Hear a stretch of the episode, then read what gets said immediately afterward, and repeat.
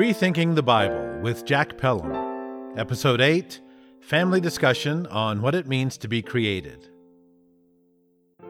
Welcome to Rethinking the Bible with Jack Pelham. This is an audio podcast where we apply reality based thinking to interpreting the Bible.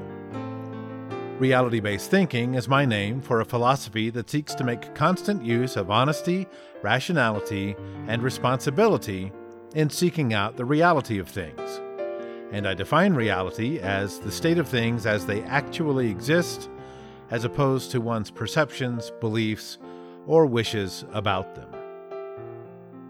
In this episode, Kay and James join me for our second family discussion generally reflecting on the recent episodes about what it means to be created. We also get into some meaty discussion of what it means to have a spiritual heritage, starting with having been created by God, and in a world where so many seem to be longing for a more meaningful life. This is the kind of discussion we're always having around the house, and that adds so much to each of our three lives. So we're glad to get together every once in a while with a microphone in the room so that we can capture it for your edification, or your sense of morbid curiosity, or whatever you think about it. We don't know many people who seem to have this sort of discussion regularly, so we hope that this inspires some more people to start doing it more often. And so, with no further ado, here we go. Well, here we are for our second family discussion. We're back in Kay's piano studio with not the most uh, perfect equipment. You'll probably hear some traffic noise outside, and if you listen closely, you'll hear the ticking of the clock on the wall. so, anyway, welcome back, Kay and James. Thanks. Thanks Thank for you. having us. So, we talked last on episode number three, our family discussion about episode one. And uh, since then, we've had several more episodes, so there's lots to talk about today. And then, good luck keeping me entirely from talking about what's yet to come because I'm very excited about uh, these episodes coming up about God's way versus your way and uh, other things like that. I also uh, have really enjoyed getting into this hermeneutics uh, topic on the best practices for interpreting the Bible. And I hope to do an episode before too long about the assumptions that we make so profusely and readily. We're so uh, well rehearsed at just making assumptions about what we read without really examining examining it, examining it. Yay! Without really examining it and uh, making uh, better assumptions about it. So anyway, uh, we've been talking all this time now. We started out with God uh, cares about how you think, and then we looked at uh, uh, what it means uh, or uh, about grace, rethinking mm-hmm. grace, what should be our response to God and Him having created us, and to Him having uh, and to Him being a righteous person and such. And so now we're looking uh, more recently, even more into okay, so this whole thing of being created, what does that mean for us? Uh, what should be our attitude about that?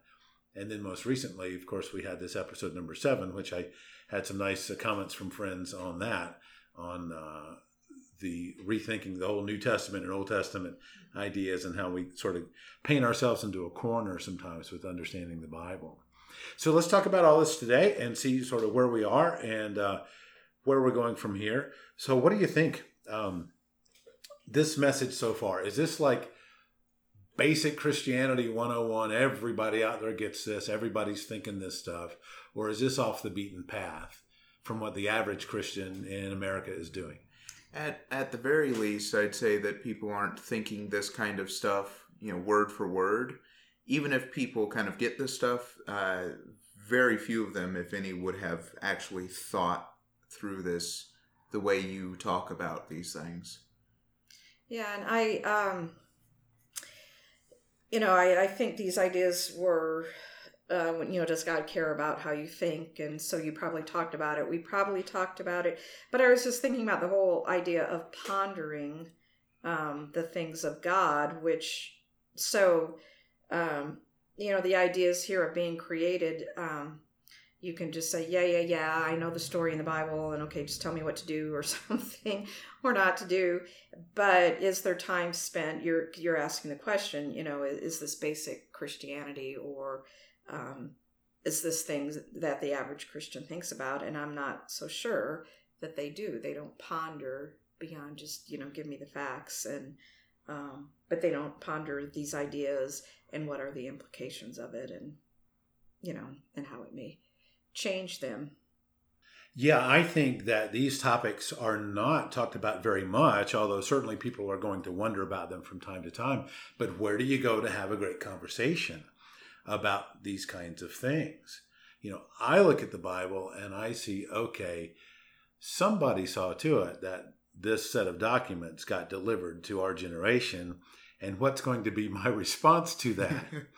oh, gee, thanks. Put it there on the shelf, will you? Right? Mm-hmm. Or am I, is this for me? Am I supposed to look into this?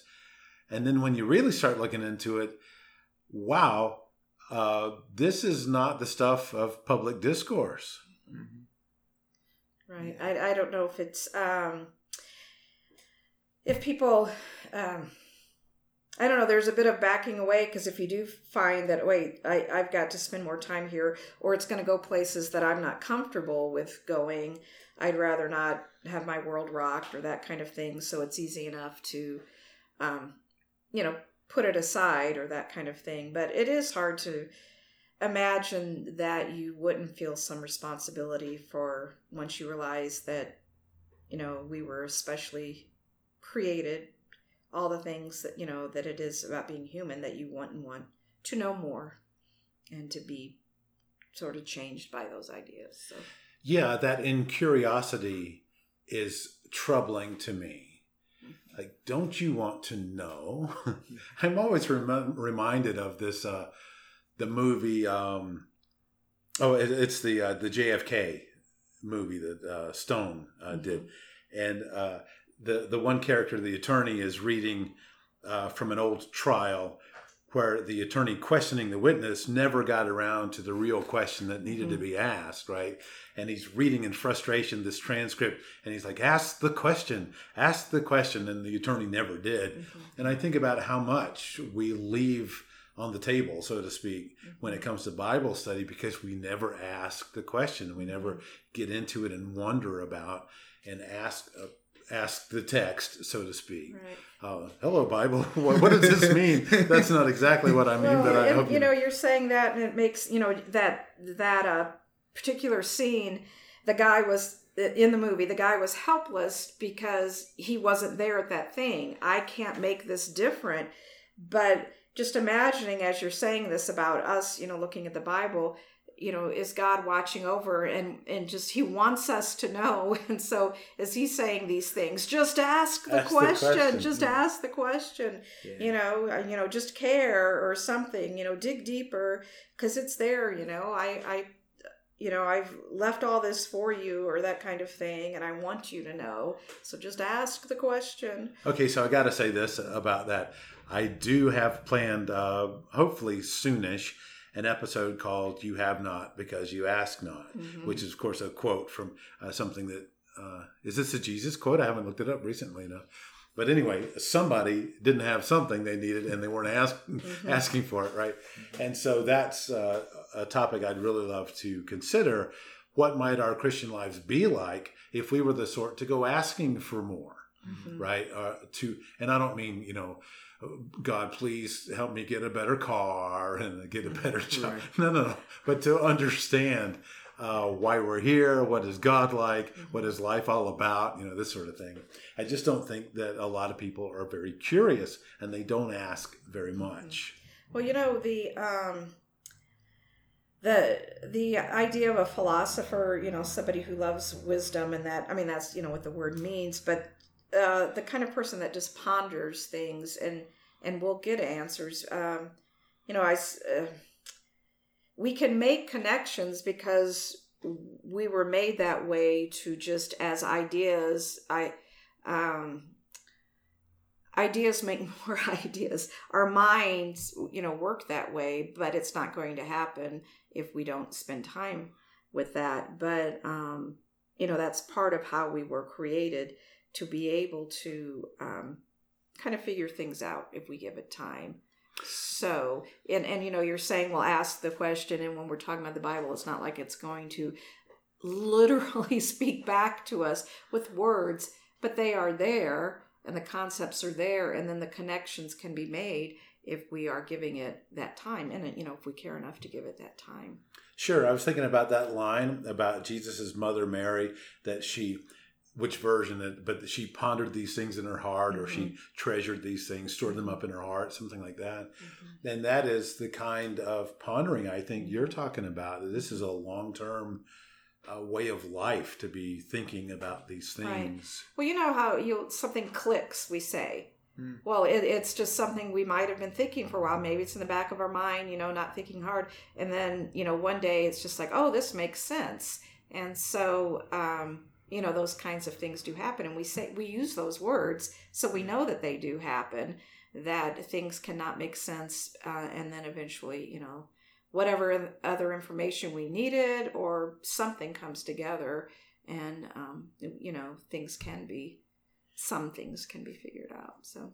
Yeah, this uh, pattern matching thing that humans are very good at is something I think is pretty interesting because uh, the, you can tell this by the way English is that we are very capable of um, metaphors is the thing basically. Sure So- right. we don't uh you get this all the time in english where we say something that is so far from what we literally mean but the person you're talking to totally understands what you just said um, because uh, somehow whatever the weird concept you said uh, it's somehow tied to the literal meaning in some metaphorical way and human brains just pick that stuff out and it's really cool. This it reminds you know when you're saying that and i don't know exactly what david if he was the psalmist that said the thing about being fearfully and wonderfully made that it is pretty um, amazing what we can do yeah. what the mind can do and even when it's um, the work is still going on even when we're not like in, intentionally there the the uh, connections and you know all of those things are happening in us You know, I get the impression from that psalm that he's saying, Why did you do this? This is pretty amazing. I assume when he's talking about I'm fearfully and wonderfully made, he's talking about his body Mhm. and you know how the hands work or how the eye works or you know whatever these kinds of things. Well, why would you do this? I, I get the sense that this may be on his mind. right There's a very interesting, uh, lengthy discussion in one of the apocryphal books, uh, Second Esdras or Two Esdras, where um, Ezra is having this extended conversation with God, like, "Okay, um, this world kind of stinks. So why did you do this?" And and God says, "Well, there's look, there's not just one world. There's two, Mhm. and the first world is for everybody, but the second world's not." But wait, there's more. But wait, there's more. That's right. The second world is for the righteous people. And Ezra's like, yeah, but uh, things are so terrible down here, and we're all unrighteous. And God says, no, wait a minute. You are not unrighteous, Ezra. And Wow. and so, right, so what he gives a him thing hope. to get told. yeah. Yeah. by god Yeah. yeah, right, right. Okay, so that's a fascinating uh, thing to read. And uh, so this whole idea that we uh, we have a heritage, whether we know it or not. Mhm.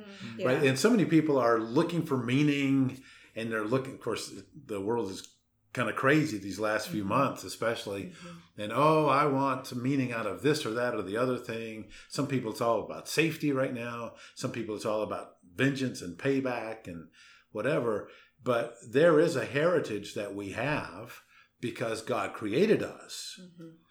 Uh, and do you want to know that story? Mhm. You know, remember back in the 90s, it seemed like there was a lot of talk about getting in touch with yourself, right? And then uh, we went through a phase where there's talk about uh, like uh, adopted kids finding out who their parents Mhm. were and learning all about that and why was I given up for Mhm. adoption? What was the story? Mhm. And what are my parents really like? And can I be reconciled with them? My, my birth parents, that is. Mhm. And so, uh, well, here's another heritage that we have that Mhm. you came from somewhere, and not just your physical birth, but your spirit, and Mhm. you're born into this world that God invented to be the way it is. And so, uh, to me, like we're talking to so many people, don't really look into that too much, Mhm. or they take the word of somebody else way too quickly and don't do much examining about Mm-hmm. that. Is this a good theory, uh, hypothesis, or not? Well, you you talk about wanting um, uh, to teach or kids to understand that they're on a timeline. Is this right? Is this how you've said this? Absolutely. And so um, this, I mean, this is where we are. We are part of this. You're you're using the word heritage now, but we're part of that timeline that uh, the story that begins for us in Genesis and tells us about you know how God created these humans in His image. You know, we're told this in the in that story, and then you know humanity proceeds from there, and we have all the stories you know in the Bible about different things with humanity. We know history of uh, you know different empires and you know all of these things and uh, great times and bad times or whatever. But here we are. And you know the three of us here in 2020, you know, in the state of Montana, we're part of this whole timeline of humanity, where God, when He first created these humans and how He built them, we're we're part of that. And um, so you know, there's even the heritage of how people lived out their humanity, and in good or bad ways. And um, and now you know, here's our chance because we're still here. He created this thing, and it's still going on.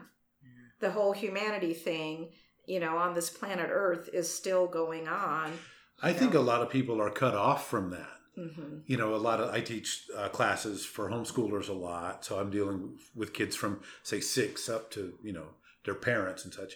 But frequently in my classes i'll make some uh, reference to something in uh, pop culture. Right. and i'll say uh, maybe it's a harry potter quote or maybe it's something Mhm. from uh, frank sinatra right? And i'll Mhm. say who knows what i'm talking about? Raise your hand and very frequently nobody except you two right raise your hands Yeah. but see, I grew up, uh, I was born in 65. I'm 55 years old now. And I grew up knowing who the Mills brothers were and the Ink Spots and uh, Sinatra, of course, and the Brothers Four and the Kingston Trio and the Smothers Brothers and so forth. Uh, but kids today don't seem to know Kids today. kids Yeah, today, right? today. Get off my lawn. Yeah. Okay. But kids today don't even seem to know um, the the names of the bands that their parents listened to Right. as much as Mm-hmm. I think I did. Now maybe I don't have enough data on this. Is just my impression. Nice Well, motorcycle coming by. Yeah, and and um, my friend Cindy Rollins talks a lot about remembrance, remembrance, and how important it is to remember, to know our heritage, to know where we came from, to make those connections, and that it is good for kids to hear the stories of their parents growing up. And You bet. Different way of life and all of that kind of thing. And it puts them, it shows them, oh, you know, even if you see progress in life, well, we are a part of that you know the way that people see progress the technology the increase of it and all this kind of thing sure. we're part of this story but that uh, when we don't have remembrance when we cut off the past and don't know where we came from what has come before us it i think it takes away some of our humanity of my personhood to not understand my connection to what came before Well, right, and you, if nothing else, you lose the sense. Hey, this is supposed to mean something, Mhm. and my life is actually supposed to fit a divine pattern of uprightness and, Mhm. and righteousness and such. Mhm. And so, if you lose that, if you have no concept of that, then Mhm. you're just sort of wayward. Uh, well, hey, hope it works out nice, you know. And I can see that being very empty, as I'm sure a lot of people feel empty Mhm. about their lives. But I think there's even some natural sense of um, maybe loyalty is not the right word, or maybe it is, uh, to your parents' own history. Mhm. Because I took pleasure as a kid and even today in knowing stories about my parents and their lives. And these are maybe mundane stories to the rest of the world. It's not something you write a book about, but to know, hey, my dad lived in that house Mhm. Yeah. uh, and I still remember the address. Like, is that important? Well, is to me, right? And that's what I mean. Just some sense of loyalty. Like, well, this is my story too. right Um, it's kind of fun to see the things that that were different and then the ways that you are like them even in a different setting that oh i enjoy Yes. this thing or i react this way you know the way that i hear that my dad or my mom did when such and such happened to them when they were a kid or things that happened Exactly. with their parents and that kind of thing the more I study uh, from the Bible and the more I study and ponder cognitive science and how people think, the more I tend to view the world also as more a sociologist would. Oh, well, groups of people tend to deal with this issue in different ways and such. Mhm. So I see myself more and more like that. Mhm. And when you talked about me talking more recently about we all exist on a timeline, Mhm.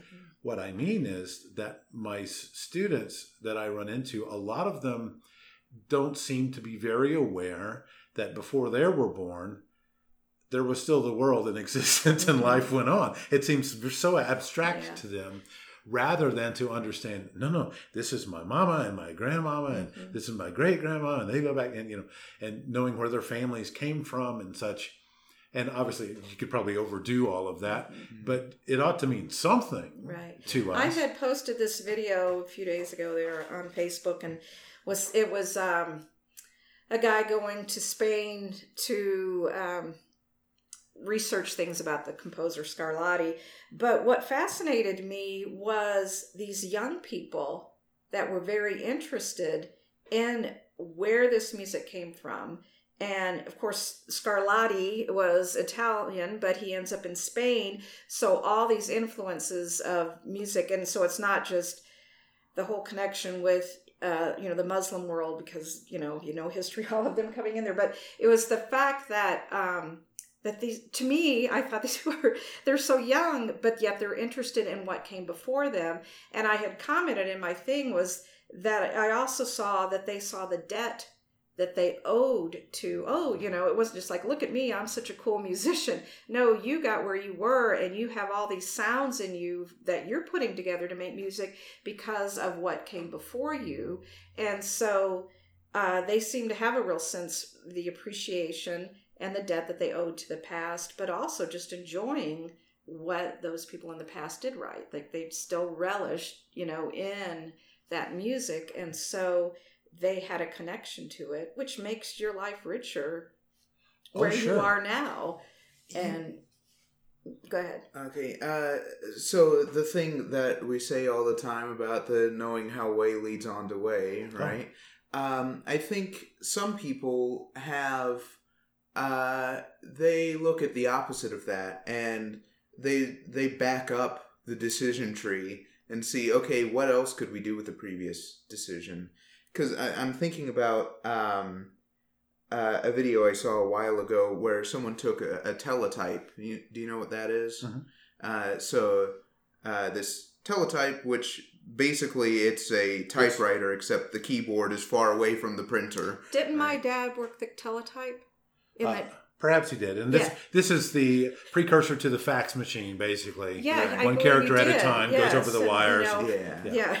And so, uh, so yeah, it's a typewriter where you have your keyboard in this building, and then the printer's way over there, Right. right? Right. And uh, so what this dude did was, it's like, hey, look at this old technology. It's kind of irrelevant, but it's also pretty neat. Also, question: Can I make it work as a Linux terminal? oh, right. right? So I connect the keyboard up to Raspberry Pi or something, and then so these keyboard inputs get sent to the Pi, and then the Pi sends back the text of the terminal and prints it out to the teletype screen in air quotes. Really, it's just a piece of paper, right? Uh, and and so that's just here's old stuff. I'm gonna do a thing with it that's not really necessary, but also I can. So why not? Right. Okay. And this, I bet we could track down 10 things in an hour if we thought through this. American music. Where does my rock and roll? co- Well, it comes from Bach and Beethoven Mhm. Right. and from the African influence that came into this Mhm. country Right. with when the slaves were being brought over. Mhm. Well, wow, the musical influence that came from that mixed in with. Mm-hmm. You look at barbershop music, that comes from the classics too, but it's Mm-hmm. a distinctly American thing Mhm. right there's so many examples we could use okay well why are we talking about this we have a spiritual heritage Mhm. That we all came from God. We were Mhm. designed as a species for whatever Mhm. reason He had in mind. And I'm not sure if we can ever grasp all that Mhm. until He can explain it face to face, maybe. But I think about this one verse and I do not know what it means, but I'm going to say it anyway. It's the one where Solomon says that uh, He set eternity in the hearts of men. Mhm. Well, what does that mean? Well, I'm not ready to pontificate that I know Right. what that means. What it might mean is that God made us to think about these things Yeah. or to have some sense that, yes, there is a purpose and it's an eternal purpose, not Mhm. just some temporary thing, and that it's important. Look how many people ask the question Is this all there is? Right. Hmm. Yeah. and Or- it's it's the um the transcendent the idea of um because it the things that we can't touch are reality as well and you cannot touch eternity. I can touch this table i cannot touch eternity but it is a reality. It's a big thing it blows your mind you know when you think about it but that so i don't know if you know if he he set that in our heart he gave us the ability to be able to imagine and ponder things that I, you cannot physically touch and they are the spiritual things they are not the things you know physical that we can touch um and so um you know it's bigger than what you know we have before us at this moment it's the past it's the future Mhm. um, Well, one of those things, of course, is that we're all going to die. mhm. Now, some people don't seem to figure this out early in life. well Yeah. right? They say, it's a surprise. Mhm. And they say, "Oh, grandpa died. Well, how old was he? 104?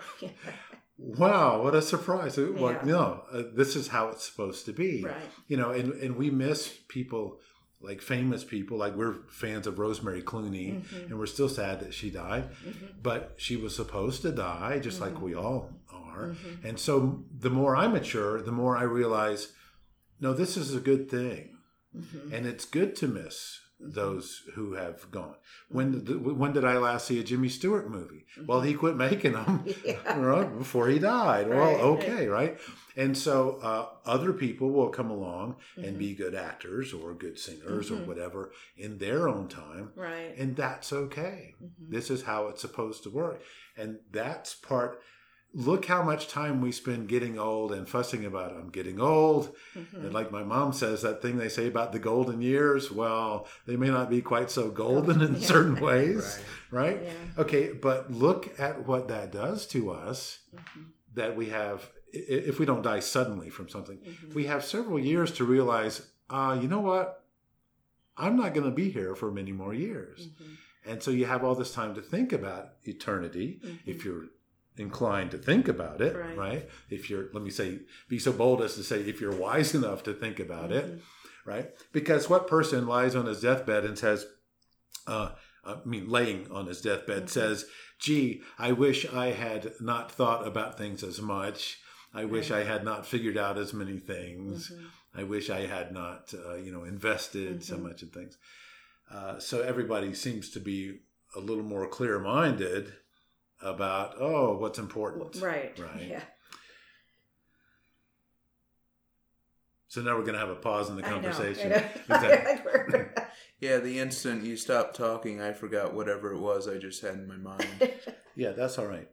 So that brings us all back to this idea that we were created in the image and likeness of God by God, of course, who had a reason to do it. Mhm. Well, if you ask me, this is a little bit on the extravagant side. Let's see. We've got uh, this universe with planets and stuff, and this planet here, we're going to uh, create uh, plants and animals and humans, and then uh, there were angels too, and we'll talk about that someday, how that all fits together. Because where are they now is the question. Well, uh, so why? Mhm. Why are we doing this? Because this is really extravagant. And the result of all this is supposed to be that I grow up and get a bachelor's and become a CPA and do that for a bunch of years and then I die, right? It seems a little lacking, right? It doesn't quite have the, the grandiose idea that God created me, right? And then on the other hand, a lot of people find themselves asking, well, what's God's plan for my life? Like he's got a specific plan for each individual. And I'll say this right now I think that is not a very good understanding.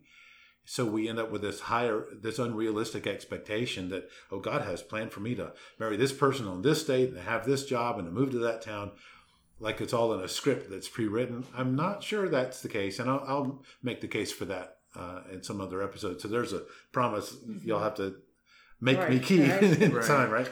Okay, so um, so what's it all about? We're here, and so so let's come back to this. Are are we here to be what God had in mind? Or are we here to be representatives of God? Two other human representatives Right, of God right. who Right. themselves are supposed to be, you know. Uh, what do you think about the discussion so far that in these last couple of episodes about this question? Well, you know, I was thinking whether or not we, the business about, well, are we just representatives representing to other representatives? But the looking at the other part about, well, we're made in his image, that we ought to be like him. Well, and so we ought to just, you end up representing him just in one way or the other if somebody needs some more information simply by being behaving as he would as best as you can know how God would behave, how God would respond to things, just all of the good, uh, you know, the character of God or or having the character of Jesus. So Well, here's what I see that really bothers me a lot. I see, I think I'm going to talk about jury duty right now. Okay. it's going to seem odd, but this this connects. I see a lot of people who, uh, hey, they they love God. They they go to church or they read the Bible or, or whatever they do. Uh, they're involved in some way, uh, but they don't really understand it very well. And they, it's not like they're in a course of study and they're regularly increasing their knowledge and their understanding of it all and they don't become qualified to say to teach it well for example not that teacher is the only good thing to become right, but um but it reminds me of jury duty so so let me say Okay. what i mean let's see where that's going. Okay, so uh, Joe Citizen walks out to his mailbox one day and he gets the notice in there that uh, he's being called for jury duty, right? I noticed I was called several months back myself and I watched all the people being interviewed as prospective jurors during the voir dire, which is. Uh, Oh, to see to say that's what it the French voir dire. yeah, it, which Okay. it's, it's French for we're going to check you out and see if we Yeah. want you on this jury or not, right? Okay. Jura. Jura. Yeah. Okay. So, uh, so anyway, the guy, uh, Joe Citizen, he is no philosopher. He is no model human. He is no guy that's ever going to have a book written about him or a statue in Mhm. the town square for having Mhm. been this great leader or something. Uh, in fact, if you asked him what he thinks about the world, he may not know. But he gets into jury duty, and they they bring him up and they start asking him these deep questions Right. about Oh, the world yeah, and yeah, about I see, principles yeah. and this, and he's Yeah. suddenly on the spot. Right. Where where has he ever been asked this before in his life? Like these kinds of questions, or when has anybody ever cared about what he thought about this or that, or how he Yes. would respond to this? It's not Yeah. like his neighbors are waiting on the Yeah, porch when he, he- gets he's home been from working work. at the shop, you know, making his U bolts and stuff. You Hey know? Joe, you know I was thinking. yeah, right. So suddenly he's on the spot. Mhm, The spotlight's on him, mhm. and they're wanting to know. And what's he going to say when they ask him? Oh boy, what what kind of questions do they ask? When they ask him something about the the justice system or something, Mhm. is he going to say, "Well, you know, funny you should ask that. I was just writing an essay last week." And no, he's not. And so suddenly he's on the spot, and his. Uh, even though he may not perceive why they're asking him this, Mhm. but they have a reason. They want to know: is he going to give a fair trial to Right. my right? Okay. So um, anyway, this is this is why jury duty is on my mind. Uh-huh. We're going to die. You're going to face God, and you're going to have a Uh-huh. talk with God, uh, Mhm. which none of us have never done in that way. No matter what kind of praying you've done, uh, as far as I know, nobody that I know has ever talked face to face with God. Mhm.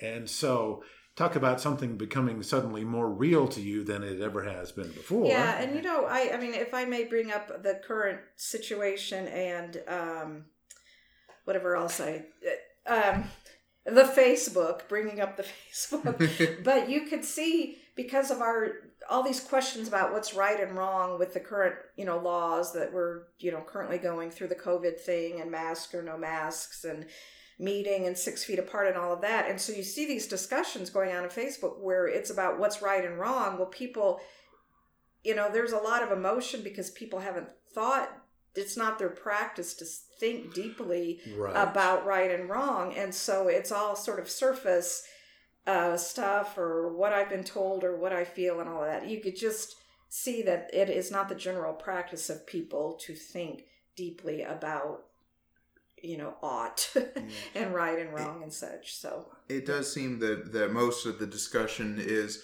I don't like that, and you're an idiot, uh-huh. rather than, uh, you know, is it right or wrong? right Okay, well, so Facebook is a great example of a, a new phenomenon. Mhm. Back up 20 years before there was Facebook and internet. Is that far enough? No, that's not, Not- quite far enough. Not anymore. Back up no. 25 years or something. Something. Okay.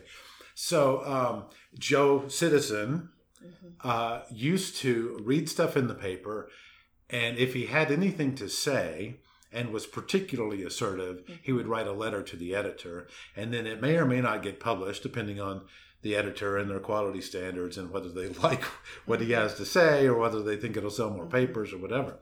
Okay, so there was Joe's chance. Now, if Joe's a really good writer, maybe a publisher wants to publish his book or something, uh, or if he's a really good speaker, maybe he gets a radio program, but he's like one in a hundred million people. He's going to have a radio program, something crazy like that. Okay, well, but now comes the internet, and Joe can publish anything he wants Right. any hour of the day Mhm. for the whole world to see if they want to come see it, right right? This is probably not a good thing Mhm. because now our culture is flooded with all these messages, most of them quite short, and like Uh-huh. you say, a lot of them emotion laden, Right. James, and not really rational. But boy, can he crank tick tick tick tick tick, you know, Yeah. uh, clicking these these posts out there, yeah and now our whole culture is consumed with this kind of publication. Mhm. Well, this wasn't going on thirty Right. years ago. I, you know, yes, in the past, um, you know, Joe Citizen, if if when he, I mean, his family, he could watch the news and read the paper, and he's like, well, that guy, you know, that's that's all anybody would hear about it. Yeah, just his Otherwise, family, his right. way to do something to put his voice out there was to go to the polling booth and, and cast his vote. You know, every two years or four years, whichever ones you choose that are worthy of your vote, and ah, show them. You know, so he'd go vote. But yes, now there's more places to just uh, rant, and then those are the voices that we're hearing, rather than you know when we had the internet and, and people were being able to publish before that weren't you would get maybe blog posts that were maybe more thought out but yes with the social media thing now it's just like the instant just anybody whatever they're thinking in the moment. And those are the voices that we're hearing and a lot of and so you know those are our influences and Right, and who's getting tired of this? i A lot of people. I, I'm certainly Yeah. tired of it. yes right? i mean it's Uh, yeah Even if the first line of a post seems promising, Mhm. probably by the second line I Mhm. realize uh, this is more of the same, or the same errors, or the Yeah. same biases may be in play here. It is not coming from people that spend time contemplating and meditating and you know re, you know allowing things to you know gel and, and all of this to to put things together and uh, you know come up with a reasoned thing and and also that you know been trained to just uh, the discipline of you know thinking rightly or you know waiting patience you know to try to figure things out either So- Right. Okay. So while all this is going on, all the hubbub and and the noise of the traffic, Mm-hmm. the the klaxon culture, oh, we're mad about this, we're mad about that, you know, and so forth. All that stuff. Is there still something that's worth reading that really means something on an eternal scale? uh, the bible Well, yeah. Okay. Okay, right. But is this the message that you get from the churches or from the TV preachers or from the the internet discussion? Lots of memes, of course.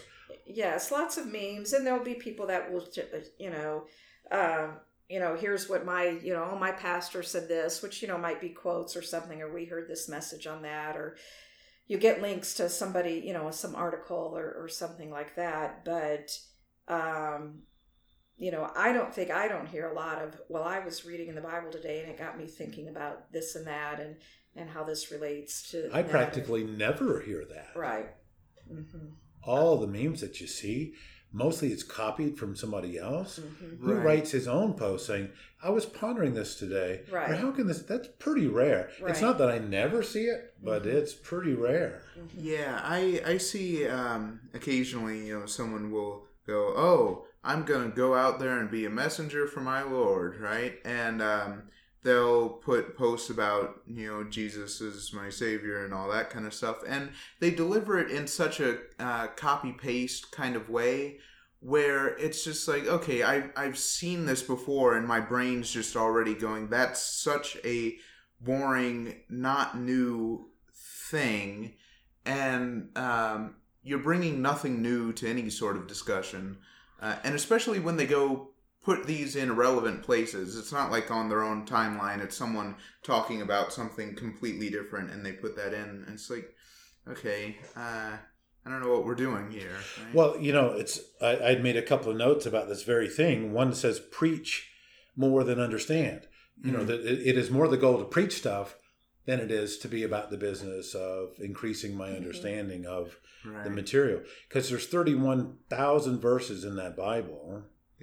Yeah. And so I wonder how many of those get brought up in the sermons every year. Mhm. It's not 31,000. yeah, Of course, that would be a lot of sermons if you want to mention each verse and, you know. yeah, Uh, but um, or or this other note: recruit more than do. Hmm. Oh, we well we got to get new people in the church. Well, why? So that they can be a poor image of God, like you are yourself. You know, and of course, I'm I'm generalizing, obviously, Right. because some people do much better at this than others. But I see so many where, well, we got the machine cranked up, and what we do is we try we try to recruit people. yeah, Well, okay, but when do you get down to the business of being like God and Jesus? yeah. It uh, it sounds like the outcomes of uh, those AI thought experiments, where you get, uh, you know, we're developing some AI system. We need to tell it to do something because otherwise we can't test it. So, uh, whatever, just tell it collect stamps, right? And so, uh, you know, the thought experiment runs on, and then, oh no, the uh, AI has killed all humans and turned the whole Earth into stamps, right? And so it's like, okay, we're recruiting people for why? To recruit more people. Right. Now, you can see how the cynic says, yeah, you just want to bring in more money for your corporation or for your preacher's greed. And surely there's some of that that goes on. Right. And uh, however, surely a lot of people are not in it for greed, right. but they still can get caught in this trap. Yeah. Right. And so the Skynet has become self aware. Right. right. Yeah. And the, the churches have become self aware and they're into their own routines, but they get astray from the way that God thinks Yeah. or Jesus thinks uh, about things. I um something I had written down uh, about this um, learning information or something about God, but the utilitarian idea about oh, how can I use this information rather than just how can I be Oh, you got to Yeah, say more can about be- that. Come on. Well, how can I be different? But you know, when in talking about Facebook and posting things, I find you know I'm guilty of if I read something and I want to run post it, and I'm talking about reading scripture, you know, a scripture, I want to post it for somebody else to you know get a message rather than the first thing. It's like okay, you know, and I I, I don't want to sound too devotional like what am i supposed to get out of this but really um there's there's more of let me run oh i don't know it's sort of like you hear a story and i want to run go tell the story before i let the story have an effect on me and so um and maybe there's the bit of the um the badge thing oh, I have this information. Here's my badge because I know this thing, Yeah. rather than um, you know allowing the to be changed, you know, by this um, information because I care. I'm moved by this information, and I'm different. And of course, then I will go out and do things, and I will probably act and be different because of what I've learned. But um, so. I don't know if that's. This what- is making me think about Jesus uh, talking like, like at the Last Supper of all times. The disciples say something, and he turns to them and he says, Are you still so dull? well, that's got to be a bit of a troublesome moment, right? If you Yeah. Yeah. uh, he just called us dull. I, I don't Yeah. think that's good, right? That's a, that sounds kind of bad. Yeah. Yeah. Now, when you say dull, Jesus, what what do you, right? Okay, so uh, anyway, there's several times where he says to the one, uh, you know, in John three, uh, to Nicodemus, was it right? You're you- Israel's Israel's teacher teacher, and you don't don't know. understand these Right. things, right? Or uh, what's the one about the people teaching things they so confidently affirm, but they're Mhm. in error? Right. Oh, so all the things where we put on that badge and we say, Mhm. "I'm the one who shares this message with the world," Right, and mhm. that, do we not understand it really ourselves? Uh, on which topics would Jesus pull us aside and say, "Hey, uh, let's review this a little Uh-huh. bit," right? hmm And I think it's a lot. hmm Uh, I can't wait to get to this episode about assumptions in the Bible Yeah. and there are so many. This is what we do. Uh, now, part of this is God's fault because of this feature He gave us. Did you Now, I'm just say God's yeah, I know, I know, I know. But hear me out. Uh, because of this feature He gave us, where the brain tries to make sense of things. Yeah. Okay, uh, just like you can see. You've seen the, the graphics. Is this a rabbit or a beautiful princess? Right. Right. Well, it depends on if it's upside down or not. Or okay. Well, the brain is trying to make sense out of what it sees, and it says it's a rabbit, and no, it's a horse, right? And okay, so there's that. Well, that's a wonderful feat. Talk about Mhm. wonderfully and fearfully made, right? That's a fascinating thing. Uh, however, just because you can imagine a thing doesn't mean you've imagined it right. Right. Mhm. Okay, so that's where our own diligence has to come in, our own uh, quality control Mhm. over our thinking life. So here's where I'm going with all this that we have no idea if we're right or wrong about a lot of these things. We're like that Joe citizen there and jury duty. I don't know the answer to this. Is he going to say that? No. No. He's going to say, well, I think that jurisprudence is uh, very important to our American culture. And he doesn't even know what jurisprudence means, you know, right. but it sounds good, Yeah. right? And this is how we do when we're called on things. So here's an example that I was thinking of. Okay, so what I'm thinking about is at the end of John, uh, the night before Jesus is crucified, uh, Peter denies him three times. And then uh, later, after Jesus is resurrected, they have this talk where uh, Jesus says to Peter, Peter, do you love me? And Peter says, uh, yes. And Jesus says again, do you love me? And Peter says, yes. And then he asks him the third time, do you love me? And Peter says, you know all things. You know I love you. And then, so the Christian, the, the Joe Christian reading this often says, aha, I get it. I see what's going on here, right? Peter denies Jesus three times. Jesus comes back, asks three times, Do you love me? Ah, case solved, right? That's what's going on. Yeah. Well, no. Actually, what happened was that the Greek words Jesus used are not the same all three times. The first time he says, uh, Peter, do you agapao me? That's this uh, commitment, devotion kind of love. And Peter's response is, I phileo you. I am your friend. I have feelings of friendly affection for you. Well, is that a direct answer? No. No, it's not. And there could be lots of reasons for that. Uh, like maybe Peter is now humbled. so he wasn't, he didn't Yeah, want to brag. I- that, Oh, yes, I have this devotion to you. Right, Well, yeah, looks I- like I I, did- don't. well, he had done that before when he said, "Oh, if every even if everybody else left you, I wouldn't." So yeah, perhaps That's right. he was. so he had yeah. been a braggart before, Right. somewhat, Mhm. but now, so maybe this is why. So maybe this this is nothing wrong with Peter's answer. Mm-hmm.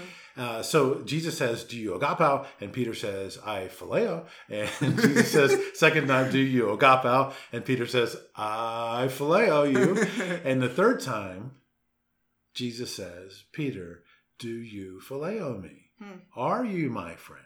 Do you have these warm feelings of affection for Mhm. me? Ooh, and that's what it says the third time Peter. It really got to him because he asked it. He used the very word Peter had been using, Right. and then Peter says, "Okay, look, you know everything. You know this is true. Hmm. That I, I am your friend. I, Mhm. I have this feeling for you. Yeah. Right? Well, wow. There's so much more to that story. Well, I was just going to say that that you. So the other is just like, oh, it just seems so routine. You know, one, two, three. Well, what you're saying, wow, there that takes it deeper to what was really going on there. Absolutely. Perhaps, perhaps Absolutely. we don't know, but it does seem. Um, so how sad if you just sort of put something in a box and just say, well, that's what I've been told, or you know, for whatever reason, you've you've missed something that could really be deeper and more meaningful and you know life changing for yourself or whatever you know you've just missed something richer Exactly. Right. And look how many people get that Reader's Digest version out of the Mhm. pulpit right Right. when they've got the same Greek uh, resources we Mm-hmm. Have. Anybody right. can go look this up. Uh-huh. But no, no, I don't need to look into this. If I were wrong about this, I would know it. Right. If my preacher had been wrong about this, I would know it. Mm-hmm. But I'm going to keep continuing the meme and I'm going Uh-huh. to tell my friends or my kids, oh, you know why Jesus asked them three times, you love me? Well, it's because Peter had Mm-hmm. denied him three times. End of story. It, it makes me wonder about the, the job of a uh, a Bible translator, Mhm. right? Because the thing is, is that English has the word love, and that's about it, hmm. right? Right. So if you're going word for word, well, in general, sure, love is probably the best way to translate those things. But in this instance, the dude says love three times, except he changes which one it is one of the times. So you'd think that's pretty important. yeah we should mess with the language to specify what was actually said in the original somehow. It's a pretty lousy translate translating job to take the word used once, twice, and then the third time it's a different word, and to put them all in the same English. That's nuts. Yeah. It's very irresponsible. And look how much just with one. With even to put a note there that says these are different Right. words, right? That would be useful. And so, but but listen, translators, they have to battle tradition as much as anybody else Mhm. Right. right right? Uh, you know, uh, Michael Heiser has this great presentation on Genesis 1 and how the Hebrew of it uh, could very well be translated different from in the beginning, God created the heavens and the earth. And yet, uh, this has been known for quite some time, and a couple of translations have since done this. But still, the new translations coming out mostly don't. They go with the traditional in the beginning and never even let you know there might be another viable way to do this. Right. So yeah, yeah, I think you're totally right. But the translators, boy, they they're going to feel the pinch too. Oh, we can't abandon the traditional version of this. People will throw our Bible away when they or see it at the at the bookstore, and they'll say, "This is crazy. This can't be right." So they feel some pressures too. Well, but the student ought to be thinking. I don't care what the translator says. I want to know what God said, or what Jesus said, or what Yeah. Peter, wrote, you know, actually wrote. well you know if you if you believe in the the whole um, you know giving an answer one day when i stand before god i'm not going to be like uh, translator could you come over here and explain things you know to him why i you know thought I, this or that I It's better like- cram for this test. Right. It's it's it's not the translate. My situation is not the translator's, you know, Right. responsibility. So Well, to be fair, our ancestors uh, had practically none of the tools we have Mm-hmm. to study the Bible. Right. They had uh, one or maybe two versions available 100 years ago, even. And um, so they were at the mercy of the translators. And so you could say, well, we are too, then. Uh, we're okay. Well, uh, yeah, but now you can for free go on and find out what Greek word was used where. You can find websites that break it down and tell you what tense and, and voice and mood and all this. And uh, so there is little excuse for us to not know at least some of these things. Now, 31,000 verses, that's a lot of homework to do. right. Do you go through every one and double check the language to be sure that your view of what the thing means is correct? Well, that's a lot of work. If you're that diligent, I applaud you. And I would like to know how you get that much time in the day. all right. So I'm not saying that, oh, if we were real Christians, we'd all know everything. I think that's nuts. But I do say, like in this last couple of episodes, it puts us to the test. When you crack that book open, it shows what kind of person you are. Mm-hmm. If you'll read, uh, and, and I made the same exact error myself, this whole John discussion with Peter and Jesus, I made the same error. So mm-hmm. I'm as guilty as anybody. But you read that, oh, look at this, three times, three times, great story. like, no, you so missed it. The story is so much richer mm-hmm. than uh, what you thought it was. And so, in our meme culture, in our hearsay culture, look how much error gets spread around and doing anything but encouraging people to dig into these things and to look and see. But if you were God, and you had two guys. I use the, the, names Billy and Larry. I don't know why, mm-hmm. but you've got Billy and Larry, and of course they're the ones in this uh, episode about uh, getting new jobs and, and all mm-hmm. this, and how there are two different outlooks.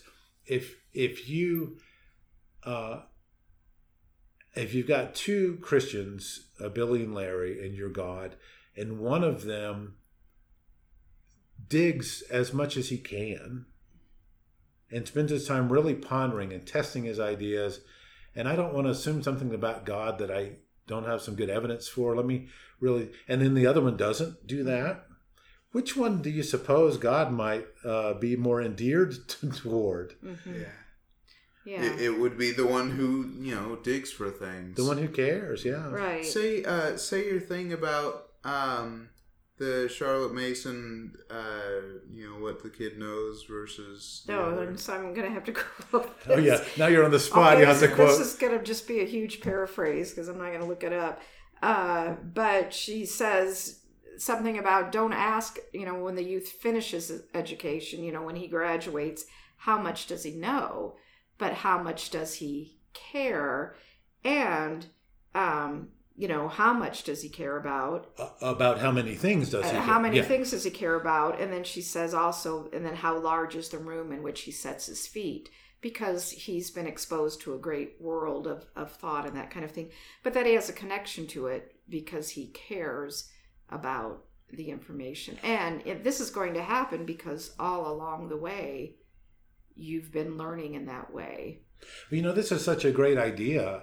Uh, to to sort of wrap up this conversation today about okay, uh, the way you judge the kid's education is not by how much does he know, but uh, by how much does he care and about how many things he cares and about how and this is metaphorical language from Charlotte Mason about how big is the room in which he finds his feet set. Mm-hmm. Okay, let's think about that in the Bible. Hey, do you read the Bible? Oh yeah. well, tell me about it. Oh, well, there's an Old and a New Testament. It's great. well, what else? Oh, that's it. Right? okay, well, that's a pretty small room, right? Yeah. That particular Christian right. has a, a, small room, so to speak, of, of ideas and and and uh, investigations and puzzle working mm-hmm. and trying to understand this, right? Where somebody else, uh, they may have a different view, but who's got the richest view? The one who's worked the most puzzles and is uh, the most apt to be ready to talk about something. Oh yeah, that question. Well, like why is the word salvation? Sometimes it's in the past tense, like saved, and you've been saved, and this and that. But other times it's in the ongoing tense, and then other times still, curiously, it's quite in the future tense. Mm-hmm. Why is that? Yeah. And the other person says, "I don't know." Yeah. well, don't aren't you curious? No, not really. yeah. well, don't you want to discuss it? No. Yeah, please leave. right. So you see the huge difference between mm-hmm. the one person realizes this is quite a large room. Mm-hmm. All the the people don't like when I use the word data for mm-hmm. what's in the Bible, but it is information, right? Yeah. It's a lot. And so to some people, their room is very small. Mm-hmm. And uh, I, I hate that when I see it, uh, but yet that is so much our culture. Yeah to not have any clue how wide is uh, the the set of considerations in the Bible texts. Mm-hmm. And this is, uh, I think, a terrible thing. It's been so helpful to listen to other scholars and read their works and understand hey, this context goes beyond just the red letters, beyond the New Testament, beyond the New and Old Testament, but even into writings that aren't in the Bible from that same time period or that same geographical place. That this, uh, if you want a big puzzle, this is a really big puzzle and it deserves lots of uh, care. And I'm not sure that God, well, I know that God cannot possibly insist that we get it all right mm-hmm. because there's just, humans don't have that kind of bandwidth to be able to handle. You know, and I was thinking also that you know there's two things that um, it like people don't think of what an honor it is that we are even considered um, able to understand such things and then how humbling it is too. So there's sort of the you know, lifting up but the humbling that um, you know these things seem too lofty for us but yet we are you know i want you know god's like i want you to consider these things. You are able to and you know you're you're not some you know dumb whatever but that you just regular joe citizen you know and we may not understand it all but there's way more that we can understand than you know when we're just letting it go um, oh yeah, and I think He knows who cares. Yeah. Mm-hmm. God is certainly keen like that to mm-hmm. know the difference, mm-hmm. and I do think, uh, just for the record, that He also understands we're not all playing with the same right set of tools. Mm-hmm. I, th- this this thing this is a thing that comes up occasionally where it's like okay uh, so what if you start off uh, start life in in a bad way uh, does this mean that you're somehow less uh, like less likely to get into heaven afterward because you know you ended up being a bad person not necessarily because of you so much but because of influences on you and i um, one thing i guess at is that uh, god doesn't care so much who you are when you die but who you care to be when you die right? And so so this is the thing about um, if a person repents for some bad thing they did and they they really mean it um, then uh, god is willing to forgive. But he's not just willing to forgive for no reason right where oh well sure you killed someone but that's fine right it, it's not without um, without any uh, effort on the the forgived person's part, right? Well, see, he uh, he of course is the judge, right? Okay, and then a lot of people want this to be like black and white. Yeah. Well, I'm like, no, no, no, I don't think so because we're not all the same person, and we know we have these, and we're going to do an episode on this later, maybe five or ten, I don't know, but uh, we have enough information to know that he judges the people individually. And he says to him, uh, let's see, from him to whom much has been given, much will be demanded. Mm-hmm. Oh, wait a minute. Okay. So he recognizes not everybody has the same. What if you grew up in a lousy family that never taught you anything? You never went to school, yeah. and then here's a Bible on the shelf, and well, you tried to read it, you're not so good a reader.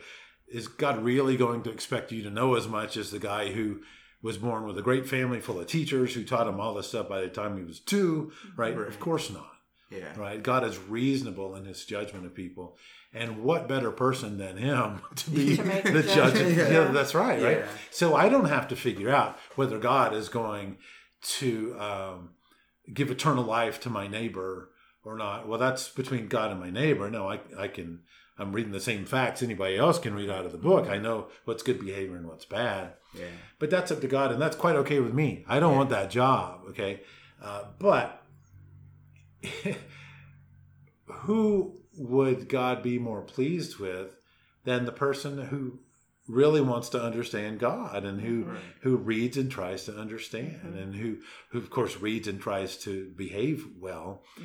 like those uh, Pharisees who didn't care about their bad behavior. Well, I'm a child of Abraham. No, I'm a child of God. Even mm-hmm. um, look, it's so obvious that you're not. Yeah. Really, are we going to play that game where uh, where you lie to Jesus' face and tell him that you're a child of God when you're not. Oh, come on, right? Mhm. So I, I love that uh, Charlotte Mason quote about how many things does he care uh, and how much does he care about them, Mhm. and then of how much is he aware, Yeah. right? Well, I think, you know, and she's talking about education in general, uh, but I think too for the Bible student, that's a fantastic idea. That uh, there's so much here, and you're not going to get through 31,000 verses in your lifetime having them all figured out exactly right. It's just not going to happen.